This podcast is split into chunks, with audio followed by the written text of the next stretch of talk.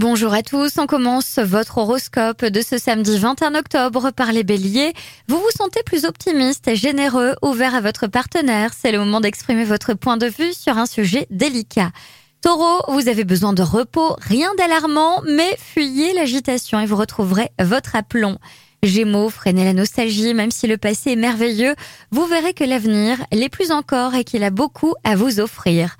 Cancer, votre forme est capricieuse et peu adaptée à vos activités. Les hauts et les bas que vous éprouvez sont des signes de fatigue.